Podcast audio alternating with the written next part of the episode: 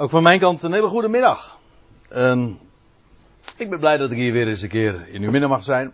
De eerste keer, eerste keer van dit jaar, dat was uh, de eerste zondag ook van, van 2016. Toen uh, stond ik hier ook en toen hebben we nagedacht over prediker 1. En toen uh, ontstonden er na afloop nog wat gesprekken en toen waren er een aantal uur onder u ik zal geen namen noemen, Marijke. Maar uh, die mij uh, benaderde. Uh, dat, ik weet eigenlijk niet eens meer de directe aanleiding. Maar dat ging over de vraag wat nou eigenlijk precies roeping is. En wat de Bijbel met dat begrip bedoelt. En in hoeverre beroep, het, of het uitoefenen van een beroep of van een taak. Nou ook werkelijk te maken heeft met dat begrip roeping en met God die roept. En toen heb ik meteen al aangekondigd, en dat stond daarmee meteen dus voor mijzelf al vast, dat de eerstvolgende keer er gesproken zou worden deze, bij deze gelegenheid over dit onderwerp. Die u roept, die is getrouw. En dat is een tekst uit 1 Korinthe 1. En ik wil dat vanmiddag, vanavond, ook gebruiken als opstap, dat Bijbelhoofdstuk, voor, om wat, wat meer uh, in de diepte te gaan en wat, wat meer dit begrip ook zo uit te spitten. Wat uh, bedoelt de Bijbel nou met dat begrip roeping? Want het is mij gebleken dat daar nogal wat verschillende kanten aan zitten. En ik zal vanmiddag ook nogal wat uh, verschillende schriftplaatsen ook in dat verband noemen. Het is trouwens de apostel Paulus die dat begrip ook veruit het meest bezigt. Wat de brieven betreft. En we zullen ons vanmiddag of helemaal of vrijwel uitsluitend ook tot die brieven beperken. En dat is al een heel vol bordje mag ik wel zeggen. Maar we bladeren nogal wat. En ik maak het u altijd erg makkelijk daarin, want u kunt gewoon meelezen vanaf het scherm. Maar ik geef er altijd de tip bij en ik zie zo, als ik zo rondkijk, dat, uh, dat u daar ook wel gehoor aan geeft. Om gewoon mee te lezen in uw Bijbeltje. Dat is altijd ook voor het verstaan van het verband wel zo handig en begrijpelijk. Laten we maar gewoon beginnen bij het begin. En in dit geval ook met recht het begin, want het, is het zijn de eerste woorden van de Korinthebrief, de eerste Korinthebrief. Waar meteen dat begrip roeping al gebezigd wordt. In 1 Korinthe 1, waar Paulus zichzelf voorstelt. Trouwens, ik noem het nu 1 Korinthe 1 omdat dat begrip roeping juist in dit hoofdstuk nogal een rol speelt. Maar ik had ook de Romeinenbrief kunnen nemen en diverse andere brieven waar Paulus ook zo aanvangt door meteen zich te introduceren als een geroepenen. Want zo doet hij dat begint met zijn naam, de naam van de auteur, want dat is het eerste wat je wil weten als je een brief leest, nietwaar? Uh, door wie is het geschreven? En je wil uiteraard ook weten aan wie het gericht is. Dat wordt trouwens hier ook gezegd, even later in deze, in, het, uh, in de aanhef van de brief. Maar in de eerste plaats, wie is degene die dit geschreven heeft? En hoe benoemt hij zich? En dat is heel uh, opvallend dat hij dat zo ook aanduidt. En als je er even over doordenkt, dan is het eigenlijk ook niet zo verwonderlijk. Want als er iets is, als er één persoon bekend is van wie we weten in de Bijbel dat hij toch wel heel radicaal en op een hele bijzondere wijze, op een hemelse wijze geroepen is, ja, dan is het deze figuur wel. Hoewel hij toen nog de naam Saulus droeg. Paulus, zegt hij, zo begint de brief dan. Paulus, die brief die, eh, de, de, de naam die hij heeft gekregen, of de naam die Lucas hem geeft, sinds hij voor, zich voor het eerst naar de natieën begeeft. In Handelingen 13 vers 9 lees je dat. Dan Saulus, anders gezegd, Paulus. En dat is wanneer hij dan op het eiland Cyprus is en zich direct richt tot de Goyim, tot de natieën, tot een niet-Jood. En dan wordt hij vanaf dat moment consequent ook zo genoemd. Paulus. Een naam waar heel veel in gelegen is, maar het gaat mij niet zozeer om die naam nu. Het gaat mij uiteraard om dat vetgedrukte woord hier. Het feit dat hij een geroepene is. Trouwens, zoals de, de vertalers het opvatten, ik heb het niet in andere vertalingen vergeleken, maar dan verstaat men het zo dat Paulus zich dan introduceert als een geroepen apostel, waarbij uh, dat woordje geroepen iets zegt over zijn apostelschap. Hij is een geroepen, namelijk een geroepen apostel. Maar dat hoeft helemaal niet. Dat is trouwens in uh, Romeinen 1, vers 1 ook. Het kan ook gewoon zijn Paulus, een geroepene en een apostel. Oftewel een afgevaardigde, want dat woord apostel eh, betekent gewoon iemand die met een missie erop uitgestuurd is, oftewel afgevaardigd is. Iemand met autoriteit van zijn zender. Dat is het idee van een afvaardiging. Maar hij is geroepen. Hij is een geroepene en letterlijk, in de letterlijke zin van het woord dus ook iemand die bij name geroepen is. Ik kom daar straks trouwens nog op terug. Heel bekend is de geschiedenis. In het boek Handelingen wordt maar liefst die geschiedenis drie keer verhaald. Dat hij geroepen werd.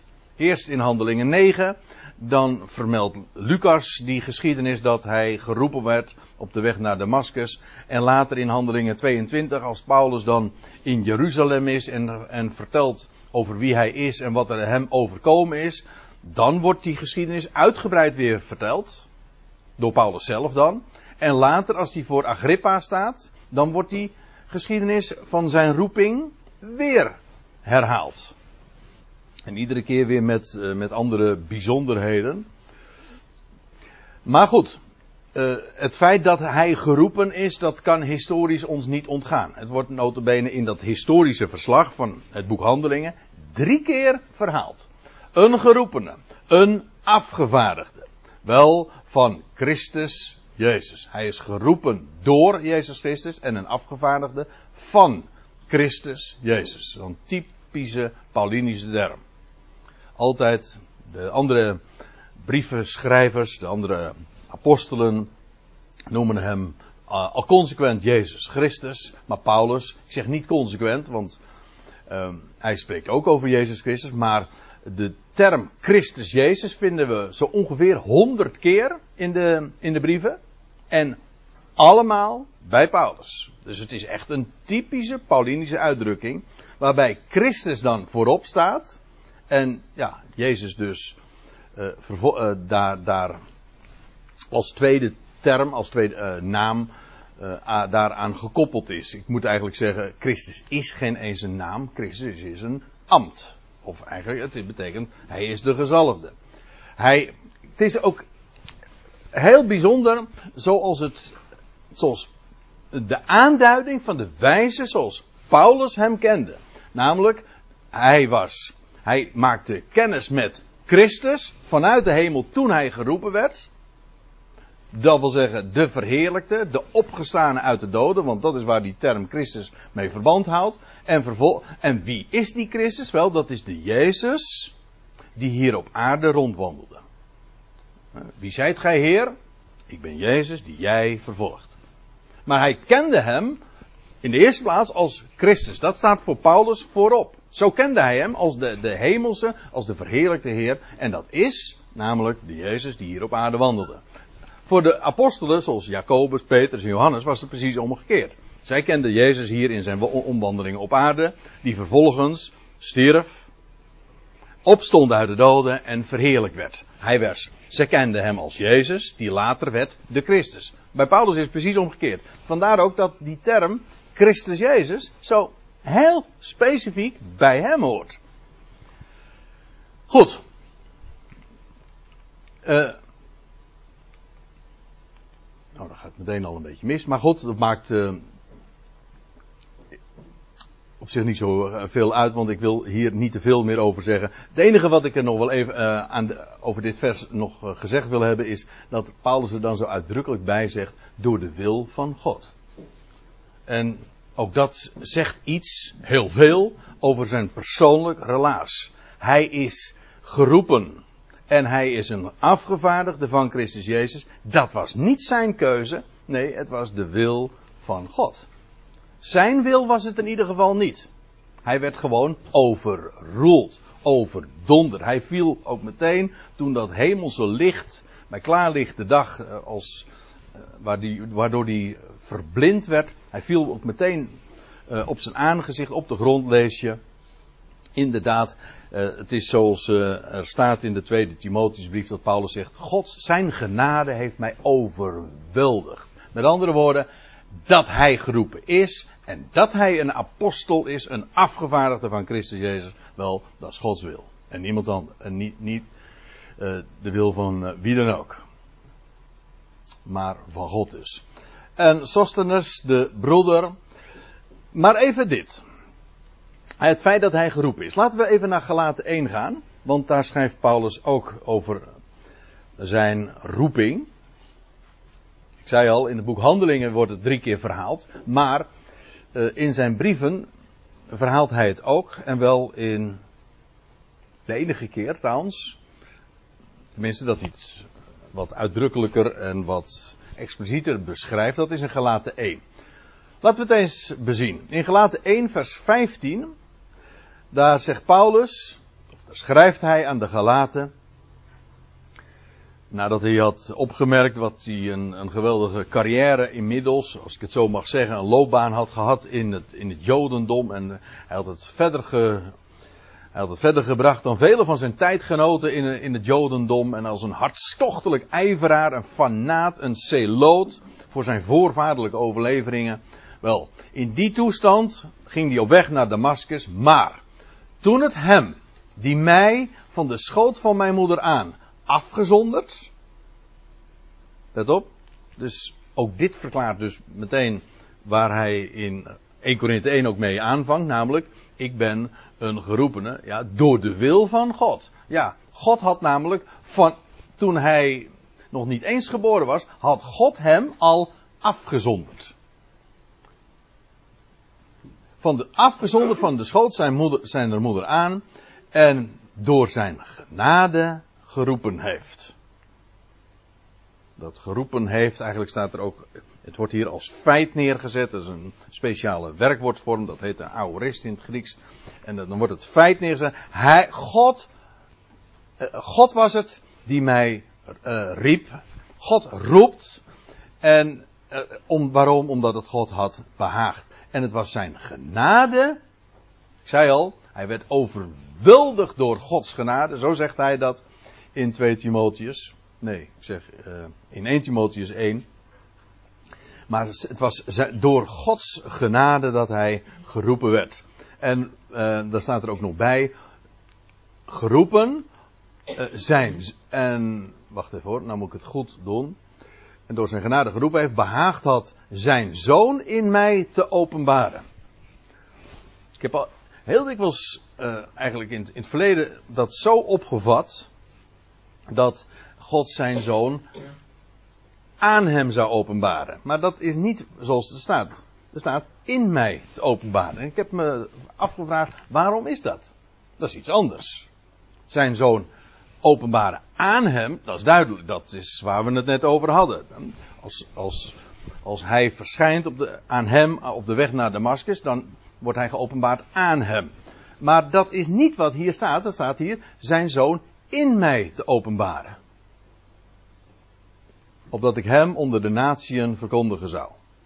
En dat betekent dus feitelijk dat als dat de, de zoon van God zich kenbaar maakt via Paulus. Het staat hier op een hele sterke wijze. En in dezezelfde brief wordt dat ook bevestigd. Want als we even doorbladeren naar hoofdstuk 4, dan lees je dat, de, dat Paulus roept de Galaten dan in herinnering. Hoe hij ooit bij hen ontvangen is. En dan, dan spreekt hij over de enorme blijdschap die dat ontketend had, zijn prediking. En hij zegt, en dan, dan, dan stelt hij zich de vraag, of aan hen de vraag, waar is jullie geluk gebleven? Nu waren ze weer onder een juk geplaatst, ze waren religieus geworden. Maar hij zegt, waar is jullie geluk gebleven? Waar, wat is er over van jullie blijdschap? Maar jullie hadden mij ooit, zegt hij dan, als hij dan terugblikt naar, het, naar zijn ontvangst daar in Galatië. Hij zegt, jullie hadden mij ontvangen als een bode van God. Ja, als Christus Jezus. Als een boodschapper dus van Gods wegen. Ja, zegt hij, als Christus Jezus. Dus Christus Jezus heeft zich letterlijk ook in en via Paulus aan hen geopenbaard. En als je even doordenkt, dan is dat ook niet zo gek. Want als Paulus een afgevaardigde is van Christus Jezus, spreekt hij dus ook namens Christus Jezus. Dus als, als je wil weten wat heeft Christus Jezus te melden, wat, wat, wat, uh, wat is de boodschap van Christus Jezus. Wat is de boodschap van Christus Jezus aan de natieën? Wel, daar, dat doet hij niet persoonlijk. Christus Jezus is daar. Maar hij heeft iemand gepakt, geroepen, overweldigd en hem afgevaardigd om hem onder de natieën te, te, te prediken en te evangeliseren. Maar dat betekent dus feitelijk dat de verschijning van Paulus eigenlijk niet, niemand anders representeert dan de Zoon van God zelf, Christus Jezus. En zo hebben de gelaten hem ook ontvangen. Dat is heel sterk uitgedrukt. Dus als je wil weten, ja, wie, wat de boodschap van God vandaag is. Of wat Christus Jezus vandaag aan de natieën te melden heeft, gewoon de volkerenwereld, dan moet je wezen bij Paulus. Want God had het behaagd zijn zoon in hem en via hem te openbaren, opdat ik hem, staat er, onder de natieën verkondigen zou. Of letterlijk staat er, om hem, uh, hem evangeliserende, want dat is wat, het woord wat er eigenlijk gebruikt wordt, als een goed bericht hem te evangeliseren, om hem te vertellen. Dat is te midden van de natieën. Dat was de reden, het motief en ook het doel waartoe Paulus geroepen werd. Heel letterlijk. Kijk, als we het hebben over roeping, dan bedoelen we dat dus heel concreet. Zoals Paulus zich ook in zijn brieven introduceert. Een geroepene.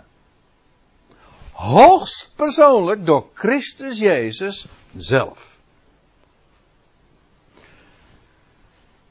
En hij is het kanaal en het, ja, het kanaal waardoor, maar ook het instrument via uh, waar Christus Jezus zich van bedient om de natieën bekend te maken met wat hij te vertellen heeft. Oh, dan heb ik nog als, alsnog die tekst. Uh, maar verder in 1 Korinthe 1 vers 2. Dan komen we weer het begrip roeping tegen. Alleen dat dat herkennen we natuurlijk niet zo. Als je het leest, als je in 1 Korinthe 1, iedere keer als u trouwens hier zo'n blauw balkje ziet, voor zover u ziet dat het blauw is, eh, op, mijn scherm, op mijn scherm wel, maar in ieder geval, dan betekent dat we weer even teruggaan naar de, de uitvalsbasis. Ik, ik, we komen iedere keer weer even terug bij 1 Korinthe 1. Dat is via die, die eerste verse maken we dan uitstapjes naar andere schriftgedeelten en andere passages. Afijn, Paulus, geroepene, apostel van Christus Jezus. En dan zegt hij, door de wil van God, jazeker, aan de gemeente Gods te Korinthe. Ja, er staat er eigenlijk bij. Ik, ik noem het een, ik, laat ik het er nu dan meteen maar eventjes bij vermelden. Er staat eigenlijk ook aan de gemeente Gods de aan de geheiligden in Christus Jezus, de geroepen heiligen, met allen die allerwege, dat wil zeggen op welke plaats dan ook, de naam van onze Heer Jezus Christus aanroepen. Ongeacht waar dan ook, onder de natie. Want dat was het, het gebied waar Paulus zich toe uh, gezonden mist. Met andere woorden, ongeacht of dat nu in Urk, hm, of in uh, Rijnsburg of waar dan ook is. Aan allen die allerwegen de naam van onze Heer Jezus Christus aanroepen. In de eerste plaats aan de gemeente te Korinthe, de gemeente van God. Maar waarom heb ik dat woord nu onderstreept? Wel, omdat hier in dit woord ook het begrip roeping een rol speelt. Er staat namelijk, uh, hier in het Grieks het woordje, dat kent u wel, ik neem aan dat de meesten van u dat wel kennen, het begrip ecclesia. Het is namelijk zo dat dat woordje ecclesia, dat is, ja, daar staat een voorzetsel, dat ek, dat betekent uit of vanuit. En dat ecclesia, dat heeft dan met, te maken met het werkwoord kaleo. Het, het Griekse woord voor roepen, dat is kaleo. En dat, dat zit in dit woordje ook. En dat betekent dus dat een ecclesia, betekent letterlijk, als je dat met Griekse oren beluistert, betekent een uitroepsel. Daarmee is niets uh, gezegd nog, of in ieder geval uh, lang niet alles gezegd, over de betekenis van dat woord. Dit is alleen maar de afleiding van het woord. Zoals dat met een duur woord heet, de etymologie. Waar komt dat woord vandaan? Nou, als je dit met Griekse oren beluistert, dan, dan zeg je als je ecclesia zegt, een uitroepsel. Het idee daarbij is ook dat er mensen worden uitgeroepen. Feitelijk was het een politiek begrip. Zo wordt het trouwens ook in het boek Handelingen gebezigd. Als je leest over de volksvergadering in, in Efeze. Eigenlijk was het het de begrip, uh, een parlement. Hè, daar waar de besluiten genomen werden voor de samenleving, daar specifiek in, e, in Efeze. Maar een, een, een stad had zijn ecclesia. Daar de plaats, de volksvergadering, dat is eigenlijk wat het is. Het is de, verga, de vergadering, uh, het is eigenlijk het hoogste orgaan waar de besluiten genomen worden. De volksvergadering. Feitelijk is dat begrip ecclesia zegt dus ook iets, ja, iets eh, over de, de status van, van zo'n vergadering. Vergis u niet. Het is maar niet zomaar een willekeurige samenvoegsel uh, van een paar mensen. Nee, het is de ecclesia, de volksvergadering, de plaats waar de besluiten genomen worden, waar geregeerd wordt.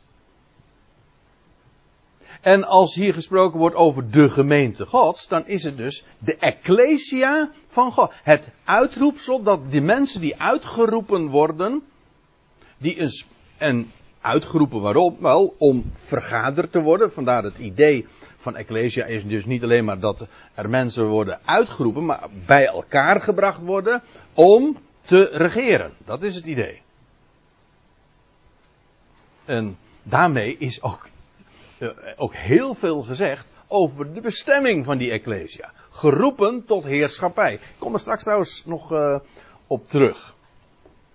Maar trouwens, dan wil ik er nog even iets bij zeggen in dit verband. Als we het hebben over roeping en over uitroepen, God roept uit. Lup die begon al even met een ander woord vanmiddag, ook namelijk het begrip uit kiezen. Dat is eigenlijk een begrip dat daar heel direct aan gekoppeld is. God kiest uit. En hij roept uit. Dat, het is exclusief, dat wil zeggen, dat is dus niet iedereen. Hij kiest uit.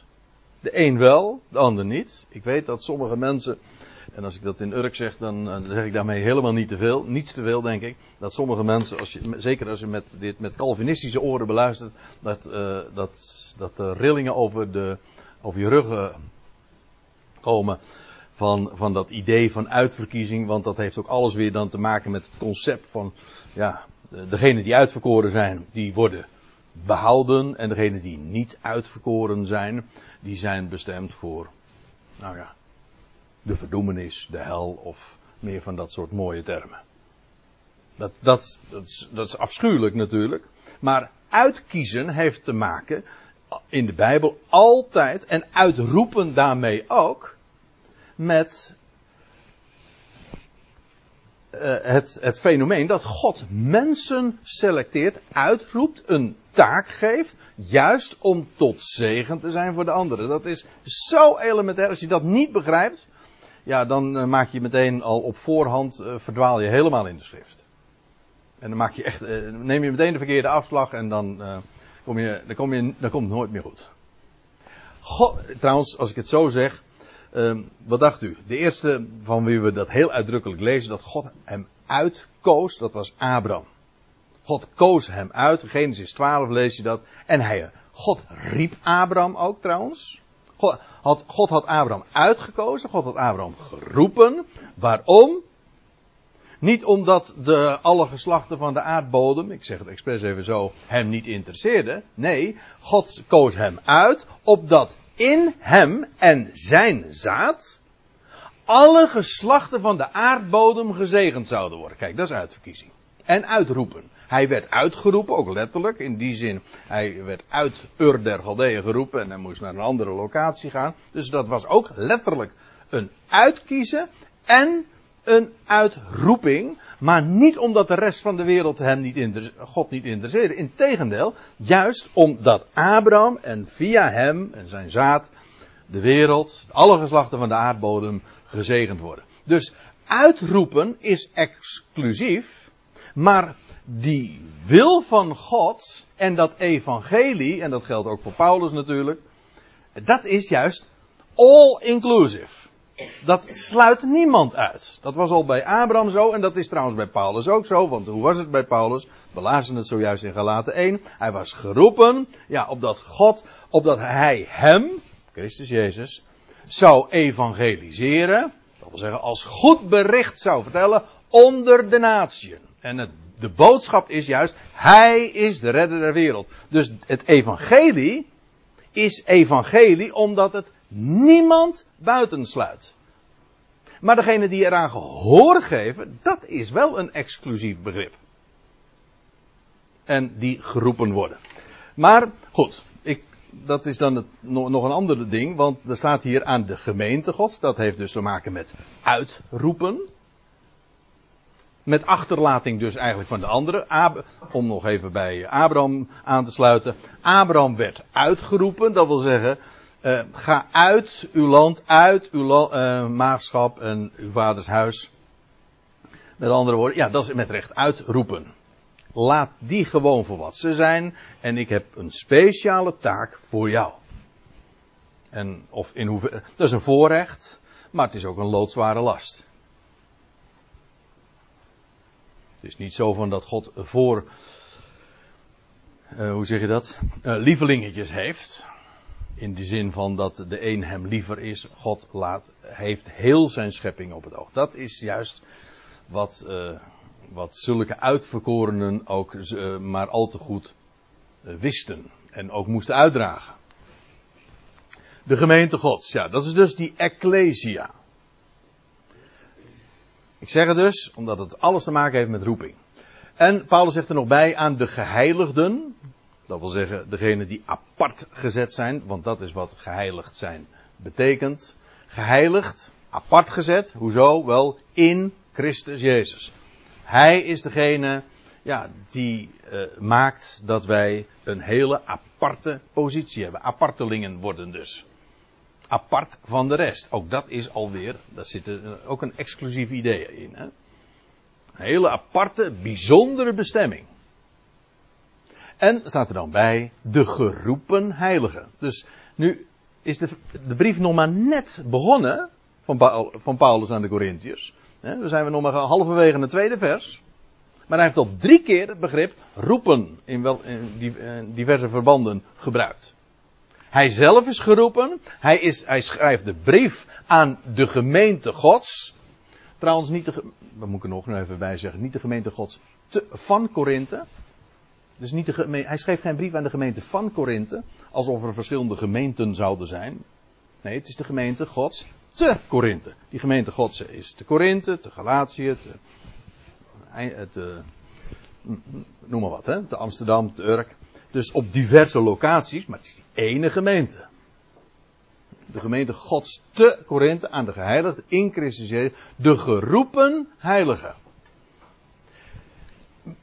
Waarmee dus gezegd is dat zoals Paulus geroepen is, zijn degenen aan wie Paulus zich nu richt in deze brief net zo goed geroepenen. Dat is wat hij zegt. Geheiligd, apart gezet, was Paulus trouwens ook. maar ook geroepen. Hij was een, uh, hij was een geroepene, maar degene aan wie hij zich richt waren net zo goed geroepenen. Ja, hoe dan wel? Nou, uh, laten we daar eens eventjes een aantal passages voor lezen. We, blijven, we gaan eerst naar 1 Korinthe 1. U zegt, ja, daar waren we toch. Jawel, maar nu sla ik een heleboel versen over. Uh, en dan gaan we even naar het einde van 1 Korinthe 1. En dan zien we, dan zijn we in vers 23. En ik moet me maar niet kwalijk nemen dat ik dan midden in die zin uh, begin te lezen. Joden verlangen tekenen, zegt hij dan. Grieken zoeken wijsheid, maar wij prediken, wij proclameren, wij herauten, dat is het woord wat hij eigenlijk eh, bezigt. Het is een proclamatie en feitelijk daarmee ook een mededeling. Een bericht.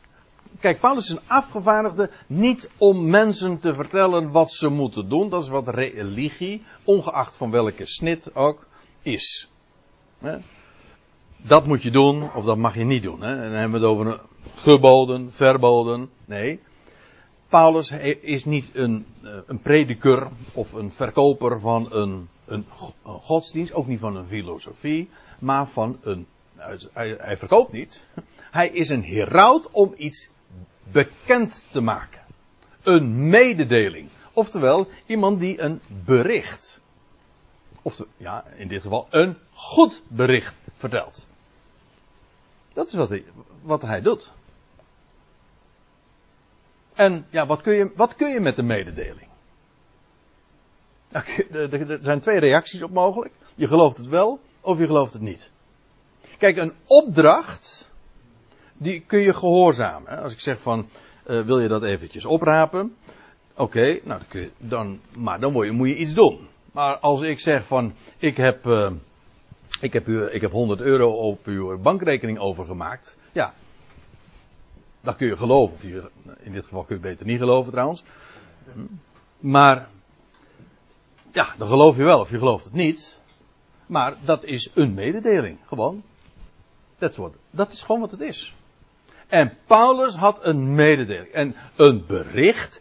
Een bericht waarvan hij zegt, dat is, maar dat is Romeinen 1.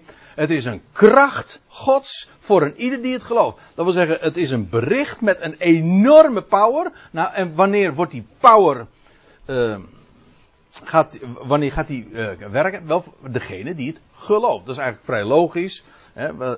De, je zult pas merken en de blijdschap ondervinden van een goed bericht als je het gelooft. Als je een bericht niet gelooft, ja, dan, uh, hoe, hoe, zou je dan de vreugde en de vrede daarvan dan kunnen ervaren? Nee, de mededeling, het is een kracht Gods voor degene die het gelooft, die dat beaamt. Als het zo is, wauw, dan, dan verandert ineens alles.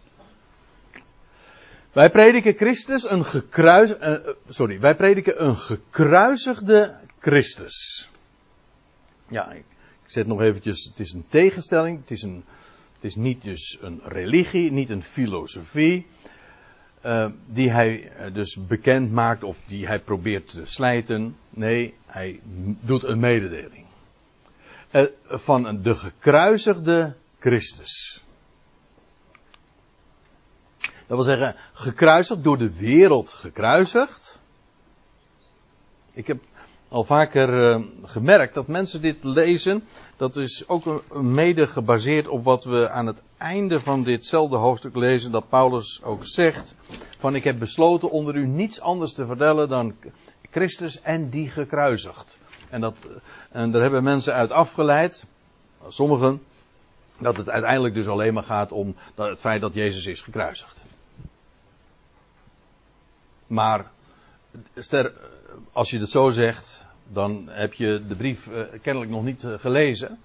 In ieder geval niet tot het einde aan toe, want 1 Korinthe 15 is juist de hele, de hele boodschap van, ja, indien Christus niet is opgewekt, ja, dan, is, dan hebben we niet eens een evangelie. De, het evangelie is juist een evangelie, omdat degene die gekruisigd is, is van Gods wegen is opgewekt. En dat is het begin van het evangelie. Hij is gekruisigd, Dat is wat de wereld deed. En, maar hij is door God opgewekt uit de doden. En daarom is hij ook de Christus. Dus als er staat de gekruisigde Christus, dan is daarmee iets gezegd. Hij is door de wereld gekruisigd, maar van Gods wegen gemaakt tot Christus. En hoe dan wel? Wel, door hem op te wekken uit de doden. En daarmee is feitelijk ja, de essentie van het evangelie, van het goede bericht, verteld. De wereld sloeg hem aan het, aan het hout en betoonde daarmee zijn vijandschap. En God zegt, en bewees aan die wereld die zijn zoon vermoordde. Hij wekte de, de zoon op. Waarom? Om aan diezelfde wereld die zijn zoon vermoordde, aan, om aan die wereld het leven, dit onvergankelijke leven te geven. Puur om niet. Dat is de mededeling. Hij overwon de dood. En dat is als eersteling. En daarmee is hij de garantie dat de dood teniet gedaan zal worden. Oftewel dat allen zullen leven. Dat is wat. En dat is een mededeling. Je gelooft het of je gelooft het niet. Maar het feit staat er. Het is, dat, is de, dat, is een, dat is het bericht. En Paulus zegt, dat is de proclamatie. Wij proclameren deze, ja, voor de wereld een gekruisigde, maar voor ons de Christus. Voor de wereld hield het hier op bij het kruis, maar dan begint God. Dan begint het pas echt. De dood is overwonnen. Wel, dat prediken wij. Dat is voor Joden een aanstoot. Dat wil zeggen een struikelblok. Want ja, wat, uh, wat moet je dan nog met godsdienst? In de zin van, uh, daar valt er dus niks meer te verdienen. Want dit is een mededeling. God houdt van je, dat, kun je, dat, kun je, dat geloof je of je. Ja, het is vandaag Valentijnsdag, maar, maar dit heeft niks met Valentijn trouwens te maken. Nee, dit, Gods liefde is nou, heeft niks te maken met gevoelens of met uh, vlinders in de buik. God Gods liefde heeft te maken met het feit dat Hij onvoorwaardelijk verklaart van zijn schepping te houden en dat bewijst. Hij zegt, ik ben jouw maker, ik ben ook jouw redder. Geloof het, of het geloof het niet, maar dit is wat ik jou proclameer. Dat is het bericht. Huh? Ja. En of je dat nou voelt, of niet, en dat, maar is ook niet wat liefde is. Liefde, dat is een, dat dat is geen gevoel, dat is, dat is, een, dat is een feit. Afijn, voor Joden mag dat een aanstoot zijn. Voor, voor heidenen trouwens een dwaasheid. Want dat, daar was Paulus wel achter gekomen. In Korinthe, eerder in Athene ook al. Als hij dan over de opstanding begint, ja, dan nemen ze hem niet serieus. Nee, in de filosofie gaat dat. Uh, zo zegt hij dat ook. De Grieken zoeken wijsheid, maar ja. Uh, hoe was het ook alweer? Nou, laten we vers 24 dan maar lezen. Maar voor hen die geroepen zijn, of die geroepenen zijn, meervoud. Ziet u trouwens wat dit betekent? Geroepenen, dat is een, ook hier weer een exclusief begrip. Niet iedereen is kennelijk dus een geroepene. Ik, ik heb gedacht, of je, kan, je, je zou je kunnen voorstellen dat een geroepene, dat is, kijk, je, de boodschap gaat uit, de roep gaat uit en, en iedereen die het, gehoord, die het hoort is een geroepene. Dat zou je kunnen denken. Het is niet wat, de, wat, wat hier de, de schrift zegt. De geroepenen, dat zijn degenen bij wie het woord ook resoneert. Die ook werkelijk in het hart worden aangesproken en overtuigd. Dat zijn de geroepenen. Hier ook. Paulus zegt, uh, voor Joden een aanstoot. Voor de natieën in het algemeen een dwaasheid. Maar voor hen die geroepenen zijn. Dus die geroepenen, dat, zijn, dat is een, een geroep. Een, ja, een, niet een geroep, maar een groep. Waar dat woord ingang heeft gevonden. Die het geloven. Omdat ze door, laat ik dat erbij zeggen, van Gods wegen overtuigd zijn. Dat is wat het is. maar voor hen die geroepen zijn, ger, geroepenen zijn, Joden zowel als Grieken, maar dat is dus een uitroepsel. Prediken wij, proclameren wij Christus, de kracht Gods. En dit heeft ook weer te maken met het feit dat hij opgewekt is uit de doden. Want eh, dat kan ik heel gemakkelijk aantonen, want als je later in, in dezelfde, niet, niet in dezelfde Korinthebrief, maar in de volgende Korinthebrief leest, 2 Korinthe 12, daar staat dit, of 2 Korinthe 13. Daar staat, wel nu, hij is gekruisigd uit zwakheid.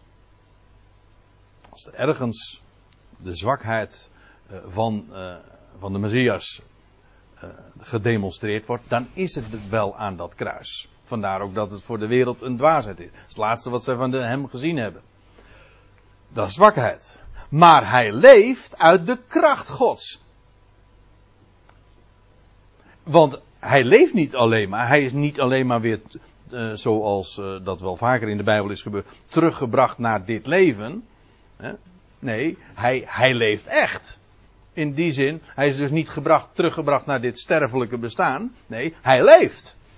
Dat wil zeggen, hij heeft de dood achter zich gelaten. Hij heeft de dood overwonnen. God heeft hem opgewekt en hij, de dood heeft, zo staat het in Romeinen 6, de dood heeft geen macht meer over hem. Maar die kracht Gods, dat is juist het feit dat hij leeft. En de garantie is dat de dood niet gedaan zal worden. Wel, dat is de kracht Gods. De Christus is de kracht Gods en daarmee ook de wijsheid van God. En daarmee ook alle filosofie gewoon te kijk zet. En een lange neus naar de wereld trekt eigenlijk. Feitelijk, wij prediken niet een, een filosofie, geen godsdienst, zegt Paulus. Nee, wij prediken iemand. En wie is die iemand? Wel, dat is degene die de wereld kruisigde, maar die God op de derde dag opdeed staan uit de doden. En dat is de kracht Gods en tevens de wijsheid van God. En daar begint wijsheid ook. Goed. We gaan nou even naar een andere passage toe. Uh, Romeinen 8. En het was niet besproken met, uh, met Lub. Maar je sloeg wel de spijker op de kop, want dit was precies ook de passage waar ik naartoe wilde gaan vanmiddag. Daar is geen ontkomen aan, vind ik, dat als je het hebt over, als je het hebt over roeping, Gods, de roeping Gods, dan ja, dan ontkom je niet aan Romeinen 8, want daar zegt Paulus zulke geweldige dingen over dit onderwerp. Romeinen 8, vers 28. Daar zegt Paulus dit. Wij weten nu, dat is zo vaak hè, niet, geen voelen. Nee, wij weten. En soms uh, raak je daarvan buiten zinnen en overweldigd door een enorme vreugde. Maar dat is niet de clue. Het wij weten het. Het staat los van gevoel. God zij dank. Wij weten, zegt Paulus, wij weten nu uh, dat God alle dingen, het al, ja, dat God alle dingen doet meewerken ten goede voor hen die God liefhebben. Dat, ik, ik, ook dit is een vers dat ik, uh, dat gemakkelijk verkeerd uh, uitgelegd kan worden. Zo van dat God de dingen uh, doet medewerken ten goede voor, alleen maar voor degenen die hem lief hebben. Nee, voor degenen die God lief hebben, die weten dat God alle dingen doet medewerken ten goede. Voelt u het verschil? Dat is heel anders, hè? Het is niet, God doet alle dingen meewerken voor degenen die hem lief hebben. Nee, voor degenen die God lief hebben, die weten dat God alle dingen doet meewerken ten goede. Als je God kent, hoe staat het? Ja, de, ja, daar wijs ik altijd heel graag op. Dat kan ik ook heel vaak doen, want in het Nieuwe Testament is een kleine duizend keer sprake van de God. Dus, en hier ook weer, hè. Voor degenen die eh, zijn liefhebbende, in de tegenwoordige tijd, degene die de God liefhebben, en hem dus ook waarderen en hem als God kennen, die weten dat het al meewerkt ten goed. Alles. En alles. En ja, goed. Paulus eh, zal dat in Romeinen 8 trouwens later in deze brief nog zeggen van nou, er kan, er kan zoveel gebeuren. Eh, wat is de lijst die hij dan noemt? Engelen nog machten, heden nog toekomst, krachten, hoogte nog diepte. Al die dingen, wat er ook gebeurt, al, al die negatieve dingen ook, ze zijn, kunnen niet anders zijn dan, in, dan positieve dingen. Dat wil zeggen, God doet het meewerken ten goede. Hij maakt, zoals ik zelf altijd pleeg te zeggen, ik uh, hou ervan van die beeldspraak. God maakt alle minnen plussen. Dus die minnen die wij zien, ja, voor de, kijk, de wereld ziet minnen, wij zien die minnen ook wel, maar wij, kijk, onze perceptie is anders. Waarom? Omdat we God lief hebben. We kennen de God. En als je de God kent, dan weet je, die minnen, dat zijn geen minnen. Nee, dat zijn plussen. Ze zijn alleen nog niet af. Zie je dat je waarneming dan een totaal andere is? En je, je, je beleving is ook heel anders. Of je een min ziet, of je ziet een plus die nog niet af is. Maar dat kan alleen als je God lief hebt. Alleen als je God lief hebt kun je werkelijk positief denken. Want je kent die ene die het al in handen heeft, die het al lief heeft, die de, het leven doet triomferen over de dood. Ja, wat kan er dan fout gaan? Dan moet alles noodzakelijk, want hij is God, dan moet alles noodzakelijk meewerken aan het goede. Ten goede. Die die volgens, Paulus gaat verder, wij want daar ging het me even om. Wij weten nu dat God, het, dat God alle dingen doet meewerken ten goede voor hen die God liefhebben, die volgens zijn voornemen geroepenen zijn. Hier heb je weer dat idee van God heeft een, een plan, een voornemen. En als God zich iets voorneemt, dan doet hij dat ook. En in dat voornemen, in dat plan dat hij heeft, heeft hij mensen geroepenen. Geroepen. Dat werkt hij uit vervolgens in de tijd, maar in zijn plan heeft hij, zou, had hij zich dus al voorgenomen, eh, hoe zeg ik nu, in zijn voornemen, was het al zo dat ze zouden worden geroepen. Tot een taak, ja, universeel, maar volgens zijn voornemen. Dat is zijn plan. Dat betekent dus dat die roeping van mensen, dat is niet gebaseerd op onze keuze. Op onze wil. Nee, het is gebaseerd op zijn voornemen. Ik zal het straks nog wel duidelijker laten zien. Maar hier staat het heel duidelijk. We zijn geroepenen. Niet op basis van onze positieve respons onze keuze. Dat is een, uh, met dat is een Arminiaans uh, of een, een, evangelisch, zoals dat dan heet, misverstand. Hè? daar wordt alles gebaseerd op de keuze van de mens. Nee, het is zijn voornemen. Als je een geroepene bent, dan is dat niet iets van jezelf, maar van hem. En dat betekent dus ook dat alle eer aan hem is. En, kom je ook niet onderuit dan zeker? Daar kom je er ook niet onderuit. Nee, want dat, zullen we, dat gaan we ook. Jammer. Daar kom je niet onderuit. Nee. Paulus wilde er onderuit. Maar hij zegt: Ja, ik ben geroepene door de wil van God. En die overroelde mijn wil. Dat is wat hij zegt. Dat is niet zijn keuze. Geroepen, eigenlijk zegt Paulus trekt dat veel breder. Maar Paulus zegt ook: Ik ben een, een model, een voorbeeld voor, voor degenen die later zouden geloven. Nou, Paulus uh, is eigenlijk uh, een demonstratie daarvan. Hij, het was niet zijn wil, het was Gods wil. En God had een voornemen. En hij was al afgezonderd van de schoot van zijn moeder aan. Ziet u dat het niets te maken heeft van, met, met menselijke prestaties of, een, uh, of, of met, met zijn cv? Nee, met Gods, Gods voornemen. Want staat er, die hij tevoren gekend heeft. En iedere keer zet ik trouwens hier een, een rood uh, horizontaal streepje om daarmee aan te geven dat hier die werkwoordsvorm gebruikt wordt waar ik het zojuist al even over had. Die aorist, dat betekent letterlijk zonder horizon. En ik bedoel dat uh, niet ingewikkeld, ik bedoel daarmee aan te geven dat is een werkwoordsvorm die wij feitelijk niet zo sterk kennen. Maar dat is geen tegenwoordige tijd, dat is geen voltooid tegenwoordige tijd. Het is het feit aan zich. Het, het feit staat. En dat wordt in de vertalingen meestal weergegeven als een voltooid tegenwoordige tijd. Heeft gekend, heeft tevoren bestemd. Maar dat is niet, het is, dat is het idee niet. God kent tevoren, ongeacht wanneer. Het feit wordt gesteld. Ik zal, het belang daarvan is uh, later in dit vers, of uh, in het volgende vers, is uh, voor het verstaan ook van, blijkt ook duidelijk. Maar die hij tevoren kent, heeft hij ook, of bestemt hij ook tevoren.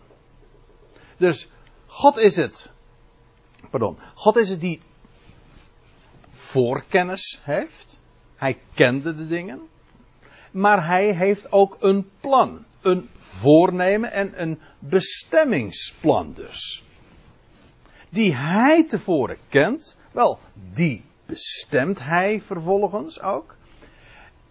Ziet u, dat, dat doet hij. Tevoren.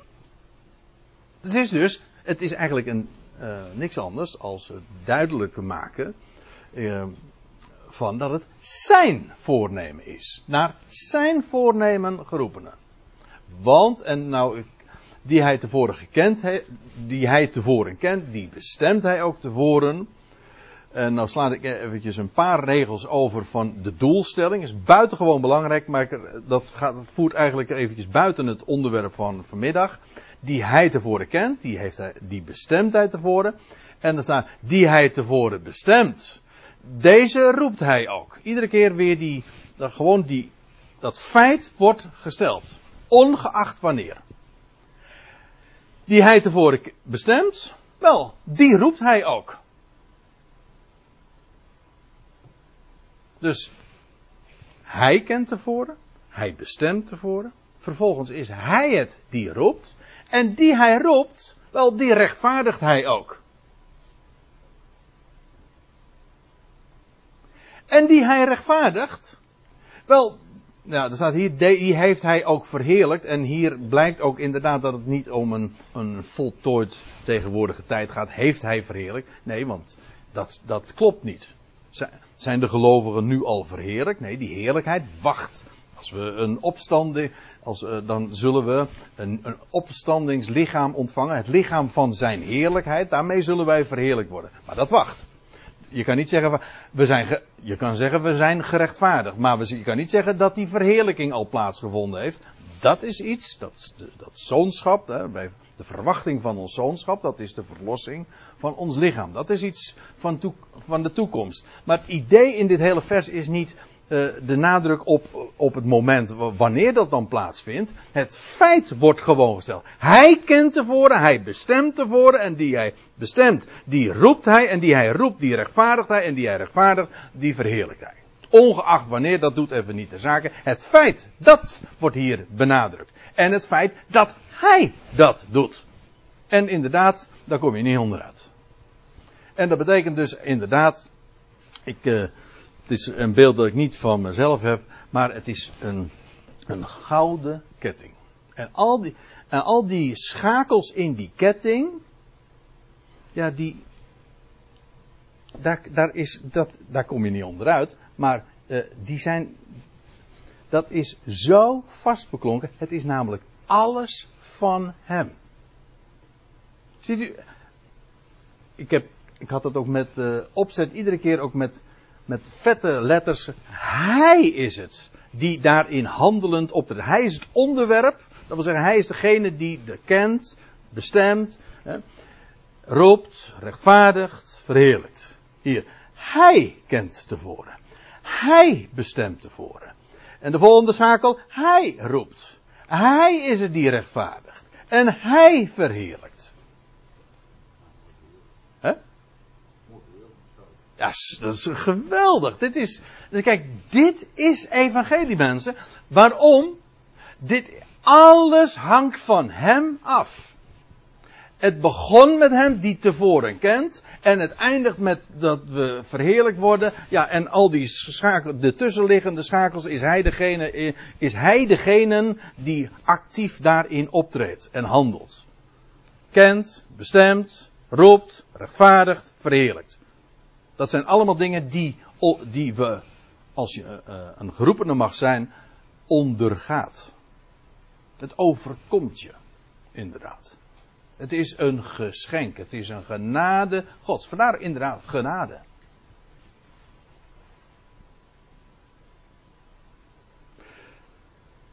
Heb ik er nog eentje. 2 Timotheus 1. Waar Paulus ook over die roeping spreekt. In 2 Timotheus 1, vers 9. En weer uh, moet ik het. Uh, moet ik eventjes midden in de zin beginnen. Maar dan gaat het over God. Okay, lees het maar eventjes uh, in het voorgaande. Kijk dat maar eens even na. Maar ik begin dan hier te lezen in vers 9 van 2 Timotheus 1. In Paulus, zo wordt het wel genoemd, zijn geestelijk testament. Schrijft hij aan zijn jonge medewerker Timotheus, die ons behouden heeft. En nu wordt nou een beetje vervelend, maar hier staat ook weer diezelfde werkwoordsvorm die zonder horizon, zal ik maar zeggen. Die ons behoudt en roept met een heilige roeping. Hier ook weer geroepen met een heilige, hele aparte roeping. Een heilige roeping wil zeggen ook een roeping uh, waarin apart gezet wordt. Dus roeping eigenlijk van Gods wegen. Uh, nou, ik weet niet of ik te veel zeg, maar ik ben geneigd om te zeggen dat is per definitie het geval. Omdat hij roept is een heilige roeping. Die ons redt en roept met een heilige roeping. Ja. En dan staat erbij, of mocht tot dusver uh, de, de gedachte van dat het alles zijn werk is en zijn voornemen en zijn plan en zijn prestatie en dus ook zijn eer is, mocht dat u ontgaan zijn, nou dan heb ik er hier eentje, dat is toch echt wel uh, nou, daar, daar, valt, daar valt uh, niet aan te tonen. Paulus wordt niet moe om dit te onderstrepen. Als een mens behouden is, als een mens geroepen is, dan is dat niet naar onze werken. Nee, hij gaat het ook uitleggen. Het is niet naar onze werken, maar, maar dat wisten we al uit Romeinen 8, vers 28, naar zijn voornemen. Die naar zijn voornemen geroepenen zijn. Weet u nog? Dat lazen we. En hier ook is het weer. En Paulus, veel later, jaren later tekent hij, schrijft hij een brief aan Timotheus, aan zijn medewerker. En dan, dus de waarheid is onveranderd gebleven. Geroepen, niet naar onze werken. Nee, hoezo? Waarom hebben onze werken daar helemaal geen, geen aandeel in? Onze prestaties. Hebben, daar heeft er niets mee te maken. Waarom niet? Wel omdat het zijn eigen voornemen is. Het was zijn voornemen. Dus voordat wij er waren, dat zal ik straks ook laten zien, ver voordat wij er waren, had hij dat voornemen, dat plan al. Niet naar onze werken, maar naar zijn eigen voornemen. En de genade, waar, waarmee nog een keer gezegd is en bevestigd is. Het is dus geen verdienste. je krijgt het. Om, het is een vreugde om niet. Dat is wat genade is. Genade betekent vreugde om niet. Je krijgt het. Het maakt je erg blij. Behouden, roeping, ja, niks met deze werken, zijn voornemen en de genade die ons in Christus Jezus gegeven is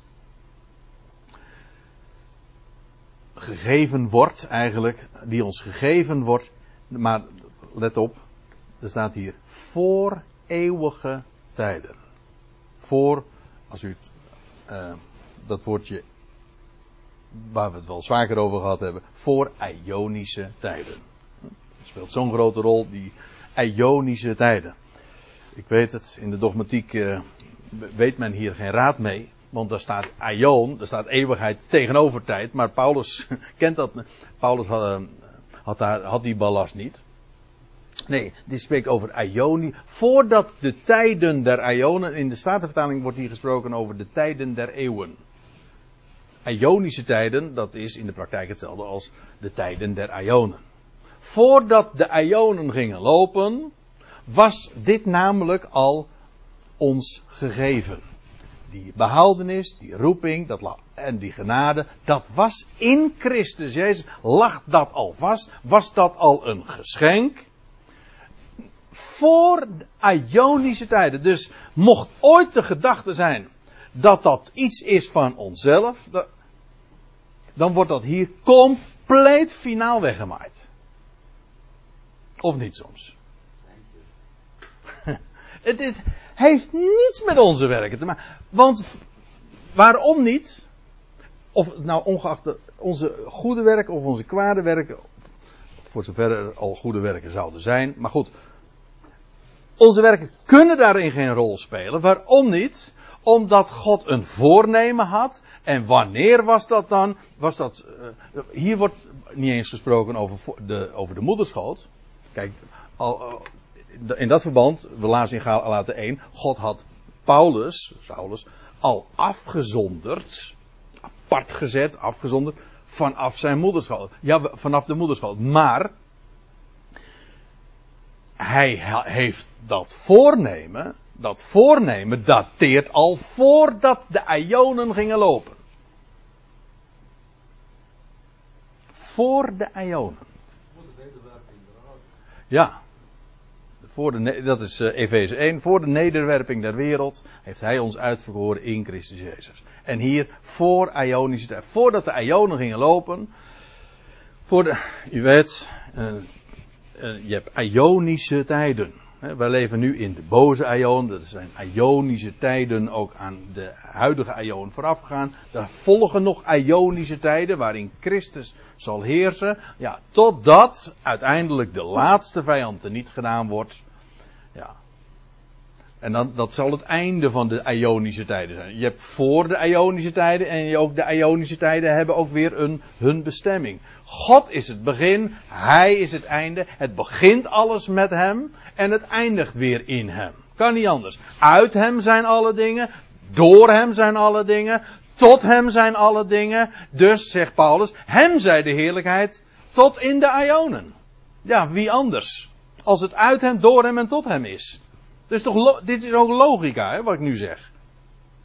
dit is, dit is gewoon, eh, dat, dat kan een kind begrijpen. Het is allemaal zijn prestatie. En het heeft niets, maar dan ook helemaal niets met onze werken te maken. Nou, ik hoop dat ik dat in ieder geval duidelijk daarmee gemaakt heb. Dan heb ik trouwens nog iets. Uh, ja, dan moet ik nu wel uh, echt uh, verder gaan. Want uh, 1 Korinthe 1, daar zegt Paulus nog dit. Want we gaan nu weer even terug naar die, dat 1 Korinthe 1. Met allen die allerwegen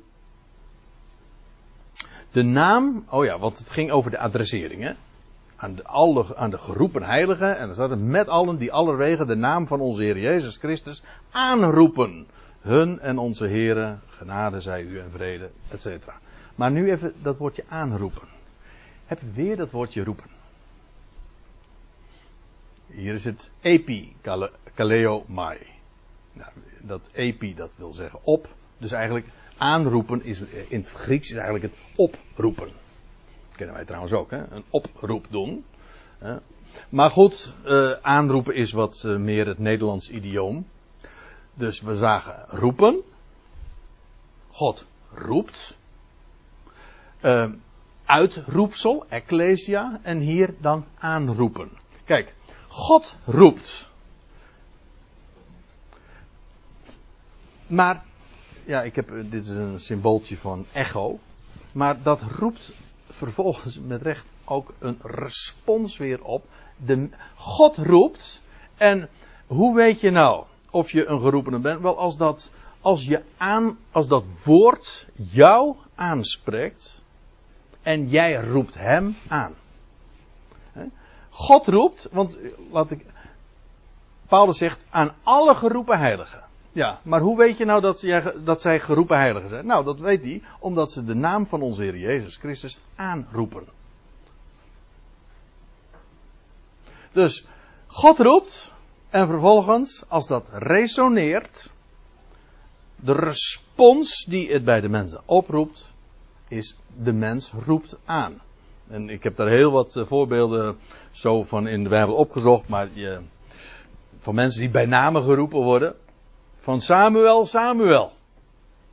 En wat, zegt hij, en wat is dan het antwoord? Bij de derde keer trouwens. dan staat hij op. Denk maar eens over na. Maar in ieder geval, dan staat hij op. En dan zegt hij: Spreek, want uw knecht hoort. Dit was de roep. En vervolgens, hij werd geraakt. En de, dit was de respons. De echo van de roep van God.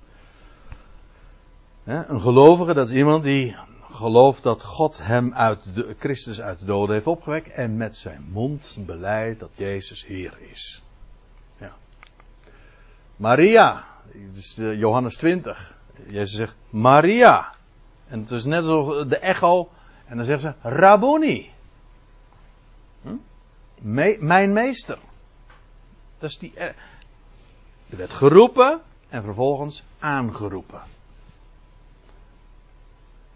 Nou ja, en dan komen we uiteraard weer terecht bij Saul. Saul, Saul. Wat vervolg je mij? Ja, en wat zei hij? Wie bent u?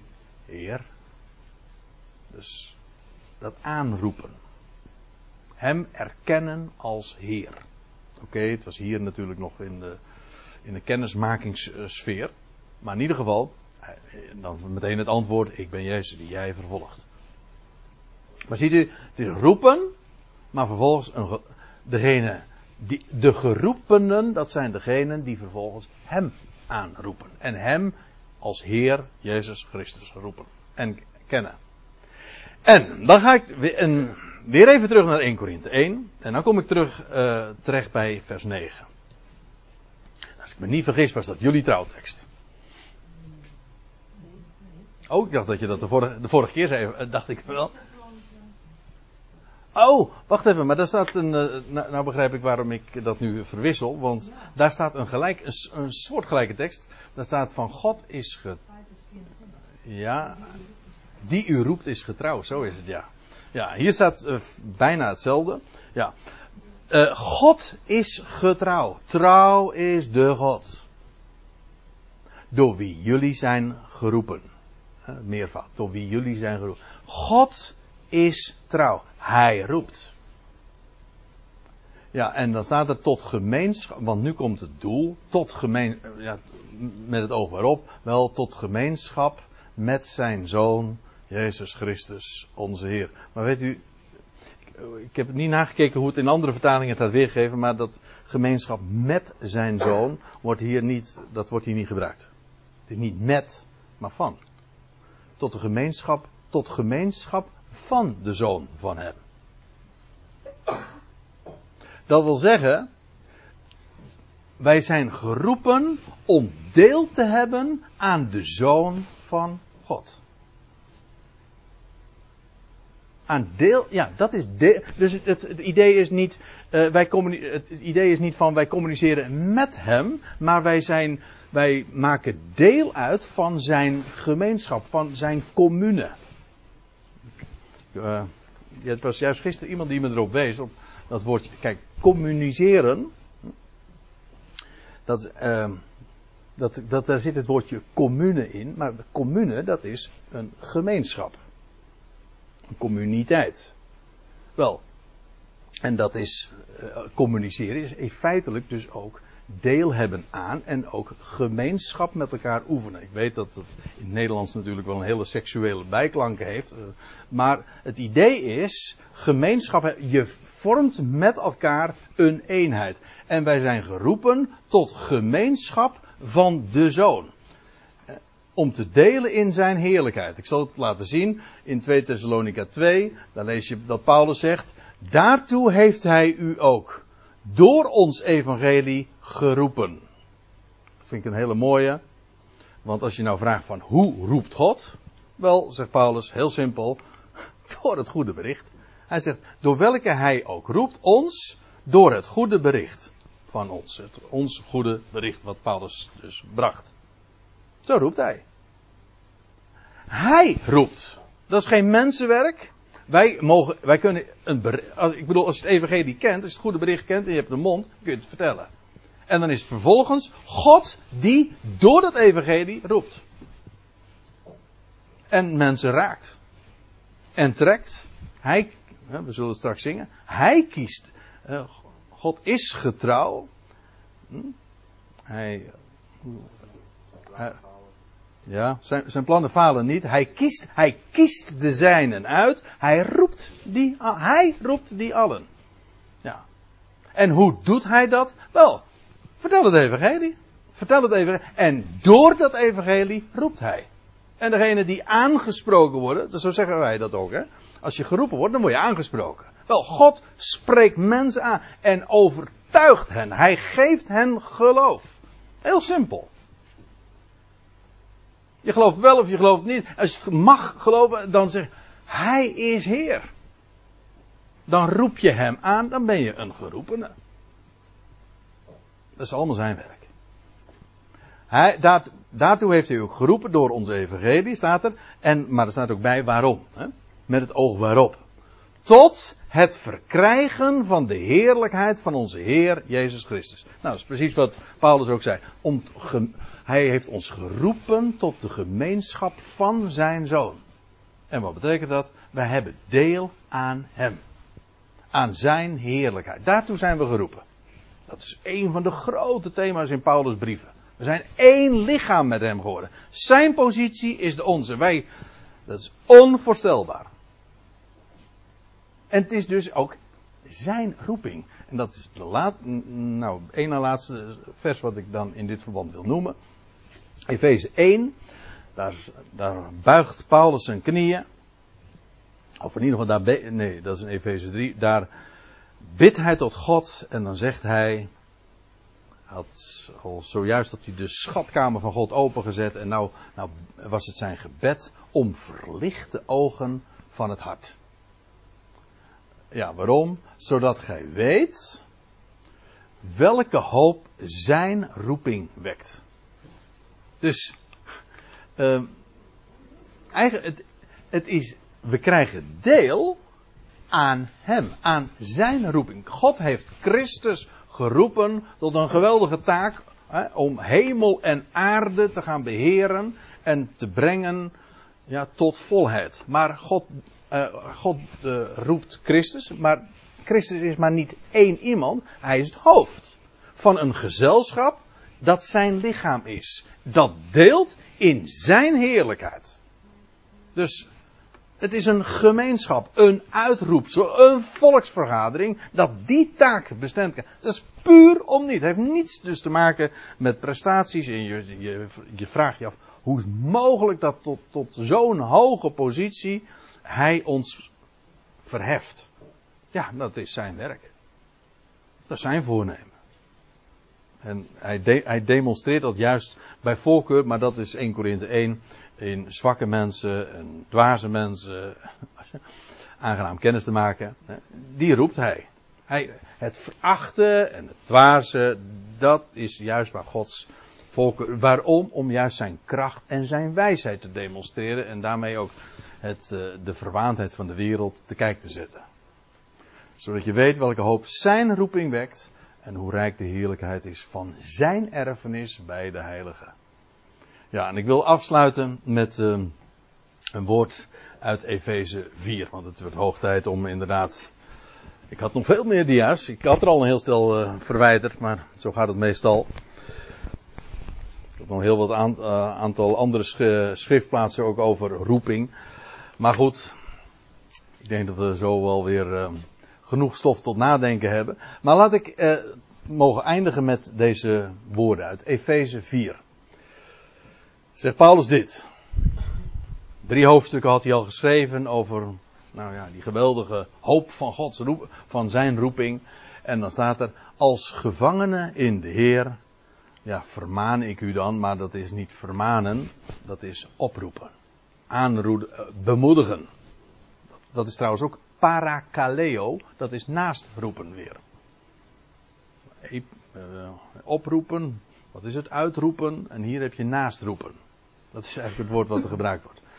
Uh, als gevangenen in de Heer roep ik jullie ernaast, dat is eigenlijk wat hij zegt, te wandelen, nou, nou, daar gaat het me even nu om, om te wandelen waardig de roeping waarmee jullie geroepen zijn.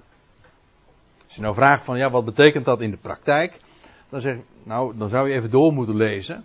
Maar het idee is, waar het nou om gaat, uh, je bent geroepen.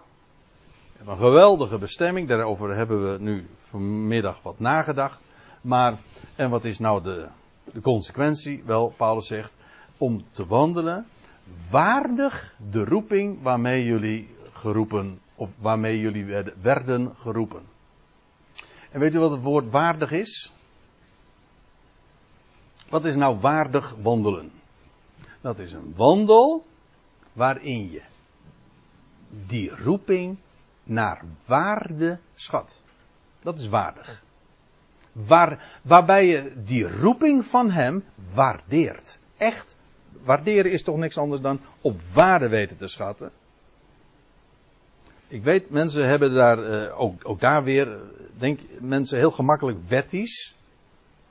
En in termen van, ja, wat is dan waardig, wat is uh, niet waardig. Alsof dat te maken heeft met de manier waarop je je voeten ergens neerzet. Of met welke schoenen je aan hebt. Nee, dat is, waardig wandelen heeft te maken, je wandelt. Ja, maar dan gaat het niet om die buitenkant, hoe je wandelt. Het gaat erom of je in die wandel, ongeacht waar je gaat of staat, dat je in die wandel die roeping naar waarde altijd zat. Waardeert wat hij geeft. Dat is waardig. Dat is waardig wandelen. Dus dat je elke dag je bewust bent, beseft, realiseert van ja, die geweldige toekomst die ons wacht, wat hij ons geeft, om niet. Dat waardeert. Dat is waardig de roeping wandelen. En Paulus gaat dan ook uitleggen wat dat betekent. Hè? Met alle nederigheid. Ja, zegt hij, zegt hij er toch bij? Ik heb het nu even niet voor me liggen. Maar met neder, met ootmoed. Ja, natuurlijk, als je weet uh, dat het allemaal puur om niet is, dan hoef je je helemaal niks te verbeelden. Toch? Je krijgt het allemaal om niet. Met vreugde, met genade. En het, uh, als je dat ook waardeert allemaal, dan uh, vergemakkelijkt dat onze tred, onze hele wandel in deze wereld ook.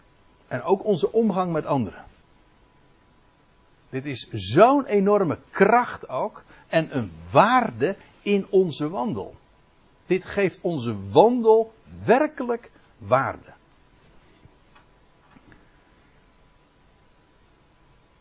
Nou, ik denk dat we er eh, goed aan doen om het hier maar even bij te laten. En ik wilde graag dit lied, maar ik noemde het zojuist al even, met uh, u nog ter afsluiting zingen. Dan stel ik voor dat we straks nog.